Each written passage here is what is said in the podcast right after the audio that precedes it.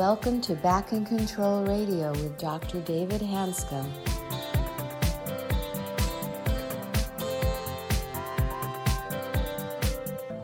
Hello, and welcome to another episode of Back in Control Radio with Dr. David Hanscom. I'm your host, Tom Masters, and today we welcome back to the show Dr. Matt Lederman and Dr. Alona Pulde to continue their discussion about the work they're doing with building better health through stronger human connections. Welcome. Thank you. Matt Lederman and Alona Pulde are former medical directors of Whole Foods. Alona is a family practitioner. Matt is an internist. And they've both been very active in, in the nutrition world. They wrote a book called Forks Over Knives, as well as produced a movie, plus written lots of literature on nutrition.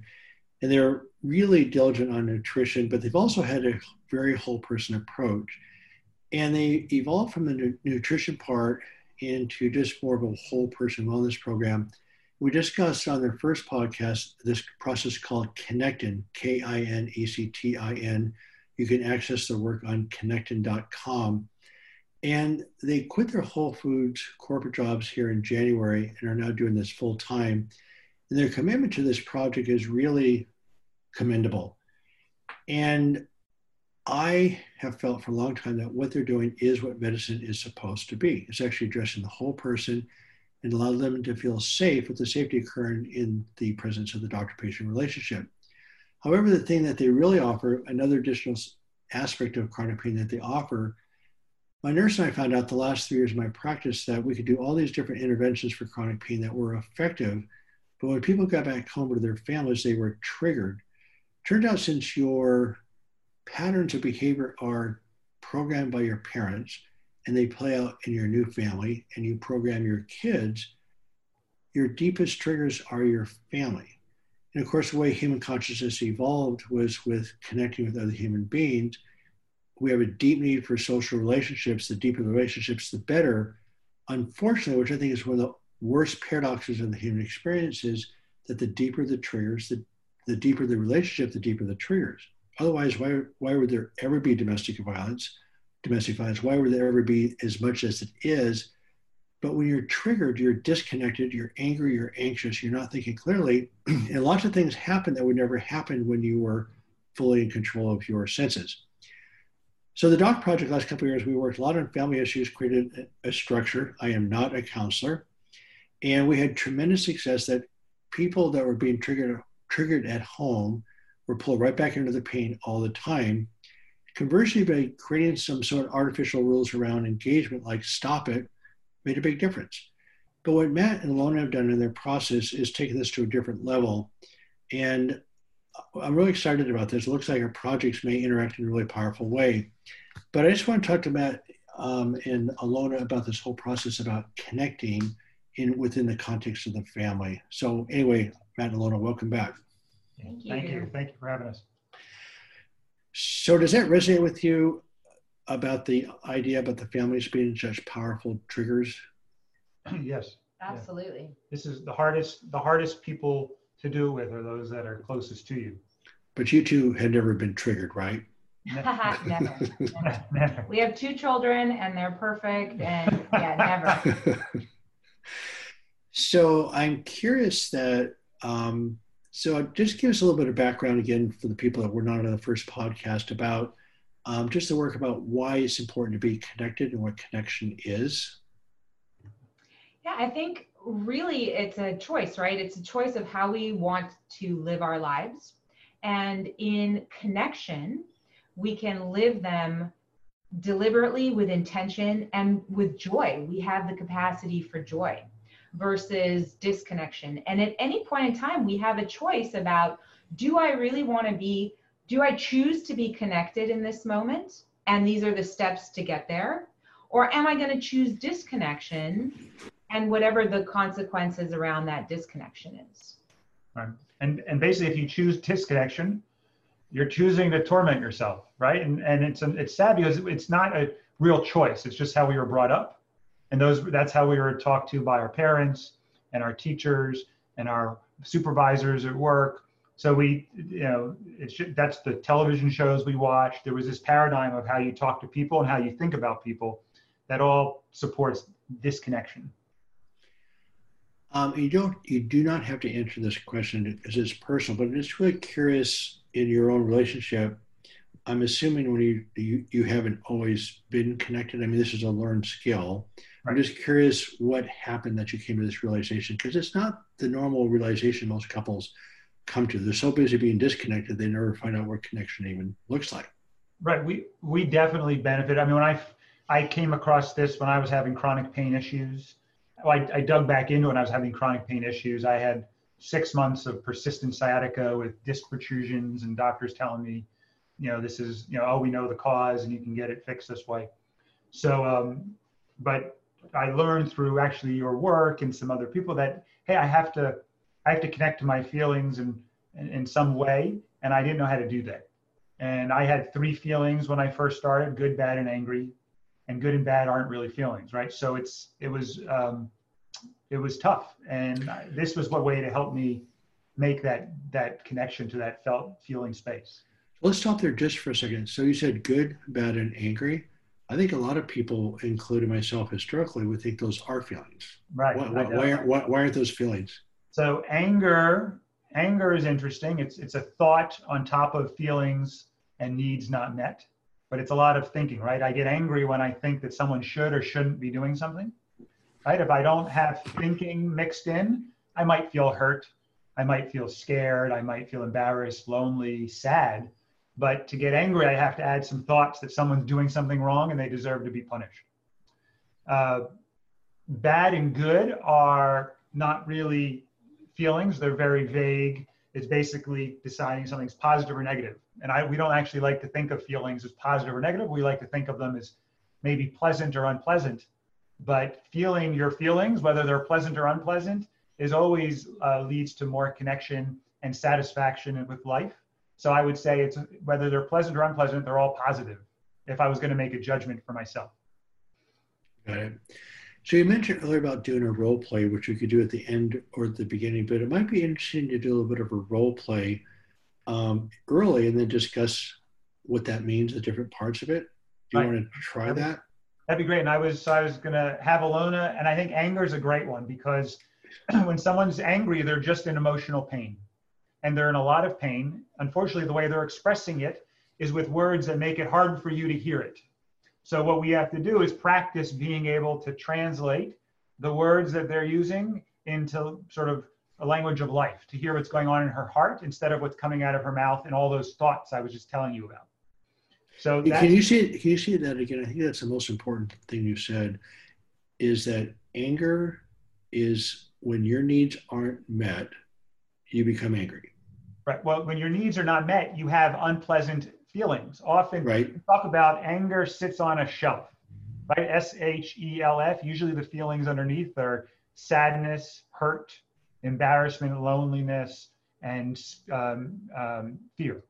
Okay. So what I do is when someone's angry, I try to look at the feelings underneath and say, oh, I imagine they're feeling one of those, but they're using anger because that's a vulnerable place to be. They're probably sometimes not even aware of the feelings underneath, but I can at least connect to them when I go to those feelings, and then I try to understand what the needs are right. that aren't being met. And just to to add to that, um, one of the hardest things is to recondition um, people to accept that to even acknowledge that they have needs mm-hmm. we we so suppress our needs we you know we should ourselves to not have needs right um, we should ourselves to show up in certain ways and have these expectations of who we are as a mother, who we are as a wife, who we are as a father, a husband, an employee, whatever that is. And we don't tap into what am I, though, really needing at this moment.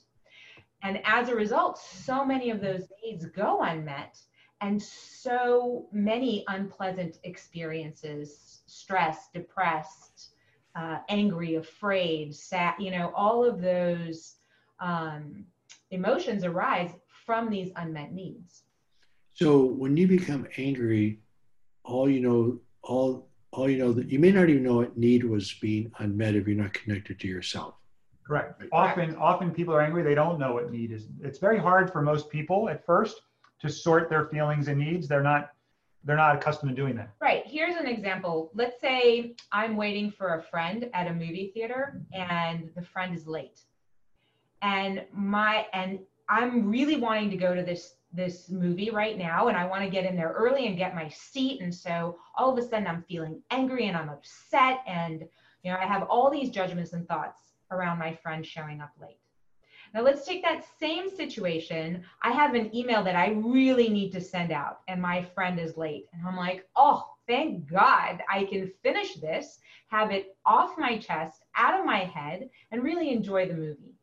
Same scenario, different emotions, different feelings, different thoughts. Because of the different needs, she had a need to complete her work over here. I see. Here, she was really wanting to move forward with you know getting her seat and and getting some you know getting into the movie theater so so i'm not responsible for what's going to happen here but you two have agreed to, to do role playing of anger live? Right right, right. and my, my okay. wish for people my wish for people including myself is that when people are in emotional pain they respond the same way you would if they're in physical pain. Right. Right? When they're in physical pain it's hey let me go and check what's going on. You know how are you? When they're emo- emotional pain expressed with anger they pull away they walk you know i'm scared i gotta get out of here right? They're dangerous right? And i'd like them to think of it similarly that's well goal. well but also from a neuro from a neurophysiological standpoint it actually is processed almost the same in other words emotional pain and physical pain go to a similar part of the brain hmm. and have a similar chemical response it actually is the same thing yeah so so biologically it works out yes well right Completely. so i'm gonna have i'm gonna have alona what i want her to do is she's in physical pain, she's got headaches, and she's feeling terrible. And often, when people are feeling terrible, um, they have some underlying needs they're not aware of. They might have a need for relief. They might have a need for empathy. They want, and often empathy is, hey, I want you to to empathize with my pain. I want you to be present with my pain. But most people don't know how to ask for that, and or they're uh, embarrassed to do so. A way they try and get empathy is by making someone else feel pain.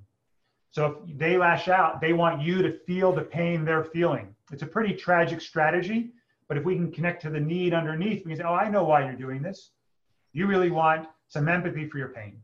And that's a lot, there's that's behind a lot of actions when we see people doing things like that. So I'm gonna have Alona come at me like she's in pain and she's gonna come out usually with criticism. When people are very critical, that's when they need empathy the most.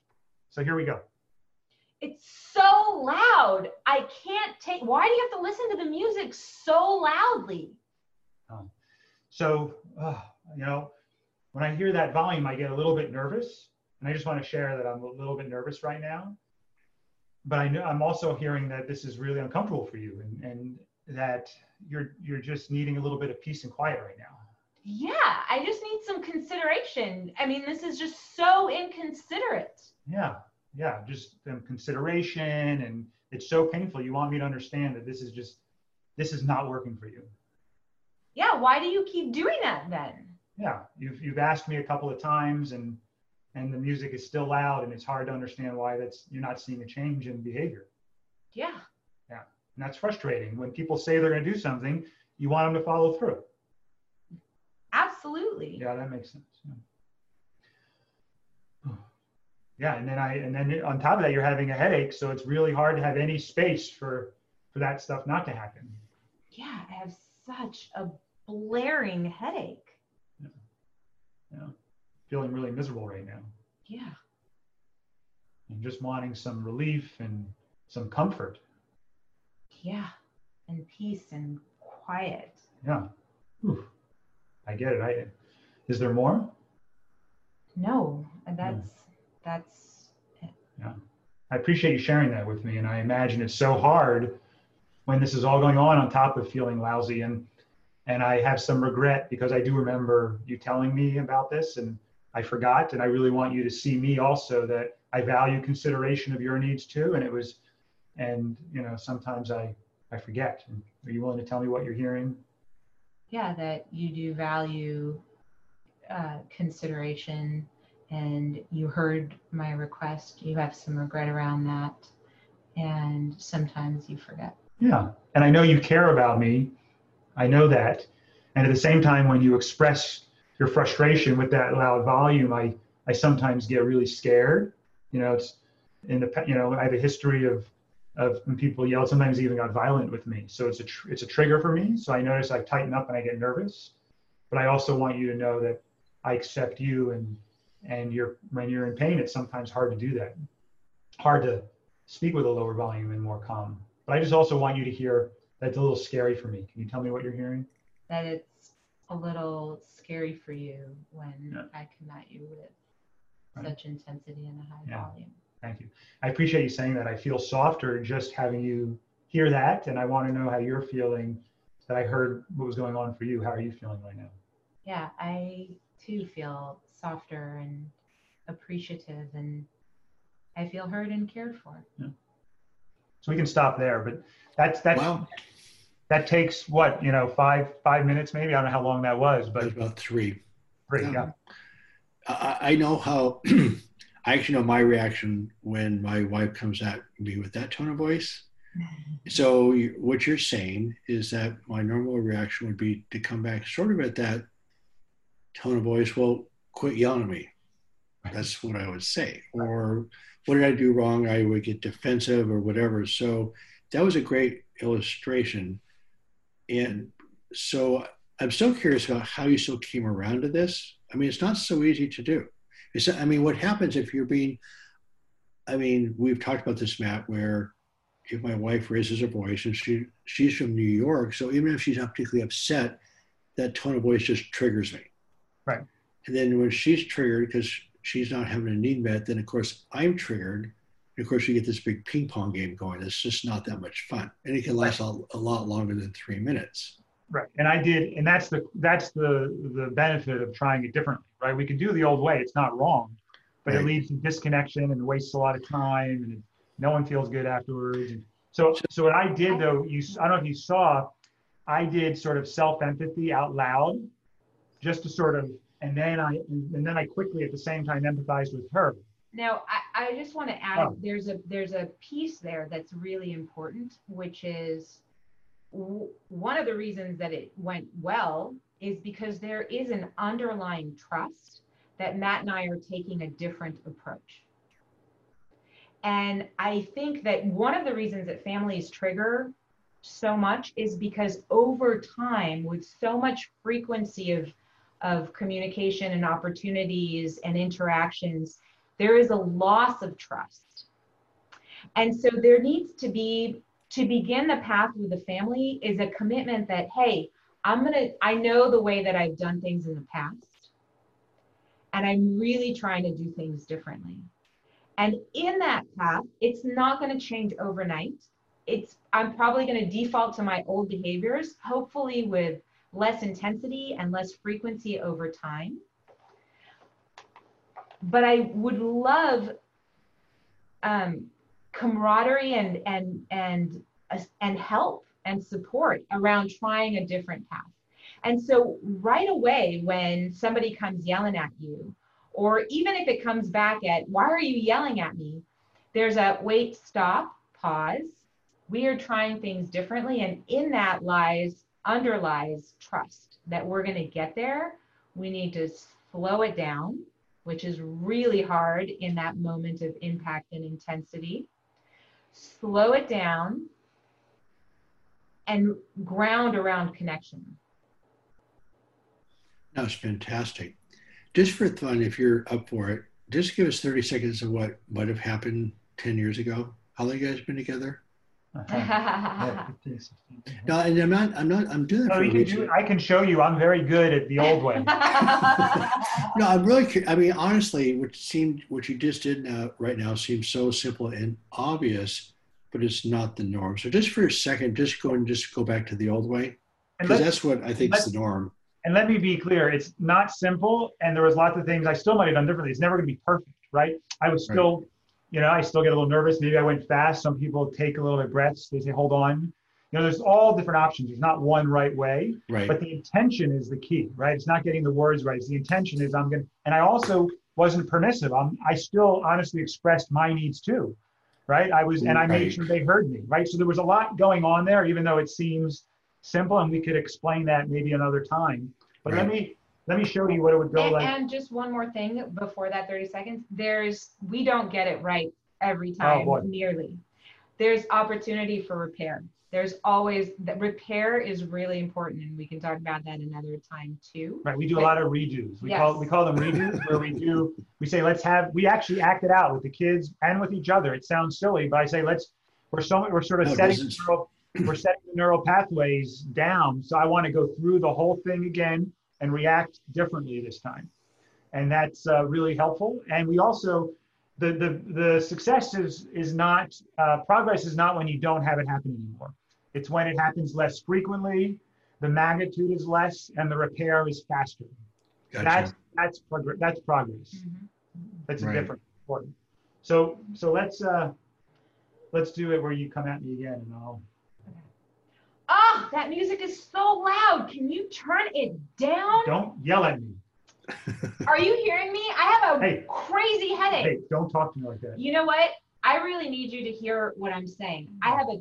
if you stop yelling at me, you better cut it out. You, I'm about to lose it right now. Can you be considerate? Don't even, Are you like? Do you even care? What is wrong with you? Why do you keep talking to me like that? that's that's what I'm familiar with. but you know, I mean, just look at how the. I mean, you're watching it, you can feel a huge difference, right? Oh yeah, it's huge. No, this is pretty inspiring. I, I love this. This is really so. Let's just jump all the way. I mean, we could go on for hours on this, and, and there's some other formats you and I have talked about developing going forward to present this to people. But I'm just gonna say, in chronic pain, people are trapped and they're angry. Their families become the target, and people's families in chronic pain is just dark. I mean, nobody escapes it. Everybody, everybody in chronic pain, even if you have not too much of an impact, compared to peace, love, and joy in a household with chronic pain in it, peace, love, and joy doesn't flourish. It just doesn't. They did a study a few years ago on 105 couples. They put a monitor on the spouses. The person in chronic pain would complain about their pain. The other person would predictably, every couple would predictably give a hostile response every time. Okay. So, and of course, the person in pain, according to the monitor, that person's pain went up we know that neurons that fire together wire together. So if you're triggered and upset, your body chemistry is off. Anger is connected to pain circuits and vice versa. So everything just went up. Then the average increase in pain lasted for about three hours. But what was fascinating is that the person in pain would know that the couple would be triggered, but they would still keep complaining. So it was an endless cycle. And then that's a perfect example, Dave. That's a perfect example of not being clear with your needs and the strategy not working. Right. If that person knew that they needed empathy, they could tell, they could say, I need empathy. They could then ask, Hey, is my partner willing to do it? If you are, here's what I'd like you to do. Would you be willing for five minutes to let me talk about my pain? And then you just tell me what you're hearing is coming up for me. Right. right. And then they could say yes or no. And then the partner could say, Well, I'm not in a place right now, but can you call so and so? Maybe they can, or can we do it in 30 minutes? that clarity of needs, right. your requests, that's key. Right.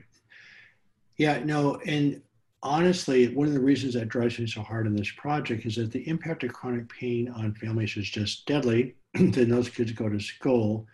And I was raised in a family where my mother was in chronic pain. And as you know, I had a very abusive background. And it wasn't like my mother didn't love her kids. I mean, it's really a tragedy for her because she was what we call a rageaholic. We can blame her for being a rageaholic, but again, looking at her needs, she needed to be heard, and we were not meeting those needs. And of course, we were we were reacting to her. And based on what you're saying today, which is fascinating to me, in this study of 105 couples, every one of them, every time, responded with a hostile response. Every time. And I was saying that in my clinic. I mean, couples would go at it right there in the clinic all the time. And these trigger, and again, what would what happened is that we would. It's a bit of a story. The family issues we should talk about in a separate day, but again, people would come out of chronic pain, and their families would drag them right back into the hole. We also found out that if we actually dealt with the family dynamics, again, we didn't have these tools that we're talking about today. If we dealt with the family dynamics in a very systematic way, people's healing capacity just went through the ceiling. It was within two to four weeks, people just blew right out of their pain pathways. It was unbelievable. So, this whole triggering reactions, unconscious brain, disconnecting blood flow to the brain, inflammatory markers, there's a lot going on. But I do want to finish the segment with just a sort of philosophical point is that the essence of medicine is a relationship with your physician in feeling safe. And right now in medicine, it's become very clear that we treat symptoms, we don't treat the person. You know really well that you can't treat a person in isolation because if you're coming in with headaches, you're going home to an abusive spouse, that's not psychological. You're under severe threat. Your body chemistry is way off. The treatment is not giving somebody some medications for migraine headaches. The treatment is helping people deal with that abusive relationship. You cannot treat a patient out, isolated from their environment. You just can't. Right. And and the doctors are are in pain themselves, right? Spiritual, emotional, physical. I mean, they're under resourced, they're dysregulated, and we're asking them with all the the only tools they have in their toolbox are medicine and surgery. Right. So it's like they don't even know. And then you give them these tools, and the doctors and the patients flock towards them. We saw we saw that over and over again. I mean, it's, right. it's really powerful. And, and part of go ahead. In this situation, the patient there's an opportunity for the patient not to just be that individual, but there's the patient is the family because that family dynamic is so important to the healing. Right. That's Right. really important that, you, that when there's a person in pain, it's not that that person has a pain problem. The family unit has a pain problem. Correct. And there's a lot, and the family has a lot of needs that need to be put on the table and addressed. Right. I think that's really important. It's a, it's a community issue, not a, a personal individual issue. But it's incredible. I mean, I you you both know that I found treating chronic pain incredibly rewarding. I mean, people go from no hope to thriving, but it was incredibly exciting to watch entire families come to life. Mm. And it happened quickly. Did not take that long to do. Yeah. And it, to learn techniques, they're not very hard, and obviously not much risk to to them. And so, no, I'm excited. I feel that you know there's a slowly increasing consciousness of what you're doing. I know you work with a, a, group called Nonviolent Communication, which is, is a big movement. And I think all of us feel that by collaboration, we'll eventually collaborate our efforts in a point where we create some type of critical mass. But it's exciting to watch people heal, thrive, and really contribute to society in a very positive way. So, um, any final comments, Alona? Yeah, I mean, that's why we got into medicine, right? Yeah, I mean that is why we got into medicine. You know, Right. really heal the person comprehensively to contribute to their well-being. And I mean, never did we feel like healers more than we do today. I mean- Absolutely. So, so meaningful and powerful. We're, we're just so happy. No, it's fantastic. Well, thank you very, very much. I'm excited about all the things, the conversations we're going to have in the future. There's a lot going on here, so I'm excited. I'm excited about all of this. This is great. Thank you. Us Same too. here. Thank you. Thank you, Thank you for all your work, David. We love it. I'd like to thank our guest, Dr. Matt Lederman and Dr. Alona Pulde, for being on the show today and for sharing their insights about their Kinectin program of building better health through stronger human connections. I'm your host, Tom Masters, reminding you to be back next week for another episode of Back in Control Radio with Dr. David Hanscom. And in the meantime, be sure to visit the website at www.backincontrol.com. Thanks for listening today and join us next week for Back in Control Radio.